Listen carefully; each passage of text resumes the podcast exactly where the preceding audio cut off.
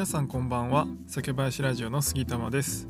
酒林ラジオでは日本酒を知らない方にも日本酒をちょっと身近に感じていただけるように日本酒の選び方やエピソード日本酒の銘柄紹介などをテーマにお話しするのが8割。あとの2割は次世代の酒屋さんを作るために Web 活用のお手伝いをしている中で面白いなと思った Web やテクノロジーに関するお話を気ままにしていく番組です。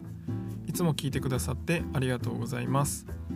今日はですね、えー、福岡の酒屋さんの情報をお話したいと思います。福岡の酒屋さんの轟、え酒店さんっていうのをご紹介させていただきます。でこの轟酒店さんは僕もかなり利用させていただいてるんですが今日行ったら新しい店舗で仮営業がされていました。あのツイッターでも写真をアップさせていただいているので気になる方は是非ツイッターでその店舗の写真とか見ていただければなと思います。であのこの轟酒店さんの前の店舗ご存知の方はあの前の店舗の横の道を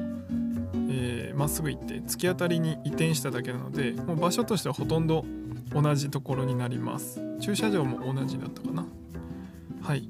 で、えー、もともとですね12月頃にリニューアルオープンされるっていう予定だったのは知ってたんですけど、今日行った時あの前の店舗のところこう角を曲がるとその店舗が見えるんですけどそこが思いっきりあの潰されてる取り壊されてる途中だったのでちょっとびっくりしたんですけどあのちょうど先週の月曜日かな、え日曜日に前の店舗での営業を終了されたらしく、え月曜日から新しい店舗で、え仮営業がスタートされていたようです。なので、えちょっと行ったことある方とか、まあ、初めて行く方でもあれここ店舗なくなってるって思う方いるかもしれないんですけどあの奥に新店舗で営業されてますのでご安心ください。はいで、えー、完全オープンは12月4日にされるっていうことで、えー、今はお酒売り場の部分を先にオープンして営業されていました。まあ、あの前の店舗も街の中にある、まあ、なんとも趣深いというかなんか古い感じの木の店舗でえー、まあ、ちょっと暗い店舗だったんですけど新しい店舗は本当に明るくて、まあ、綺麗な自然な雰囲気の店舗でした、まあ、なんか街の中にあるけどこう自然を感じれるようなちょっと温かい感じのお店でおしゃれで綺麗でしたね。で、あ、のちょっと薄暗い前の店舗も僕は割と雰囲気は好きだったんですけどまあ、ちょっと初めて行った時は入りにくかったなっていう思い出はあります。今回の店舗はあのガラス張りで、まあ、外からも見えますしすごいあの入りやすい店舗になったなと思ってます。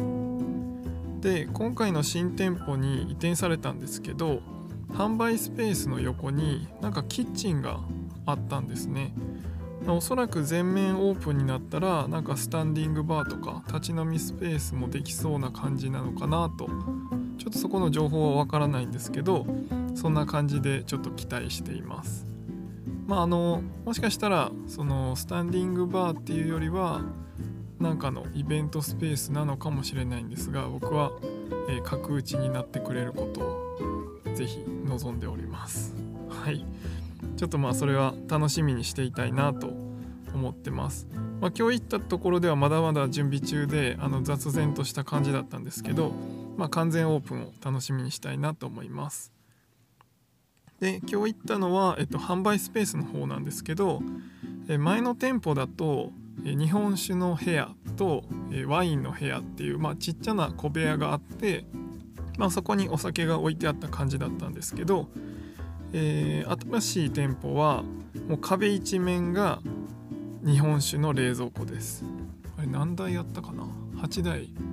とか？いやもっとあったなそれぐらいもう壁一面が上から下まで日本酒がディスプレイされているっていう感じでしたで本当に所狭しと日本酒がずらーっと並んでいてだいたい酒蔵さんの地方別例えば九州なら九州のお酒。東北なら東北の酒蔵さんのお酒がこう同じ冷蔵庫に並べ並べられてるっていう感じでした。もうこんな冷蔵庫はずっと見てたいですね。もう端から1個ずつ見てたいなっていう感じでしたけどまあちょっとそこまで時間がなかったのでこうざーっと見ていった感じですが、ま、日曜日ということもあって結構一般のお客さんも来られてました。なのであの何て言うんですかね。普通にこう買い物に行く感じでこう入りやすい店舗かなと思うので是非行ってもらいたいなと思いますあの店員さんもあのお話しすれば全然あの銘柄の紹介とかもさしてくださるのであの店員さんを捕まえてですねあんまり日本酒買ったことない方でもあの店員さんと相談しながら是非あの選んでいただければなと思います。でえー、っと定休日なんですが月曜日ってことで明日はもしかしたらお休みかもしれません。ただあの、えー、と営業時間とかで祝日の営業時間も書かれているのでちょっと祝日はやってるのか、えー、月曜日だったらお休みなのかっていうのはちょっとわからないのでもし明日3連休でこの配信を聞いていただいて行ってみようかなと思われた方とかはちょっと一度店舗にご確認いただいた方がいいかもしれません。はい。でえーと、この轟酒店さんは実は役員にも立ち飲み屋さんが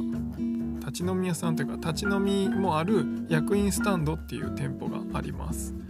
でそちらも10月に実は今年の10月にですね移転をして新しい店舗がオープンしています。